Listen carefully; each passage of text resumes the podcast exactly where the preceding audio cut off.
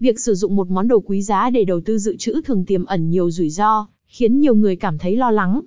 Vậy bạn nên mua nhẫn kim cương để đầu tư hay để dành? Hãy cùng Cao Hùng Diamond tìm hiểu những điều cần biết trong bài viết dưới đây. Nội dung 1. Một số ưu điểm của việc mua nhẫn kim cương. 1.1.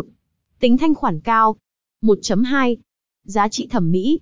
1.3. Chống lạm phát. 2. Yếu tố chính để đầu tư vào kim cương là gì?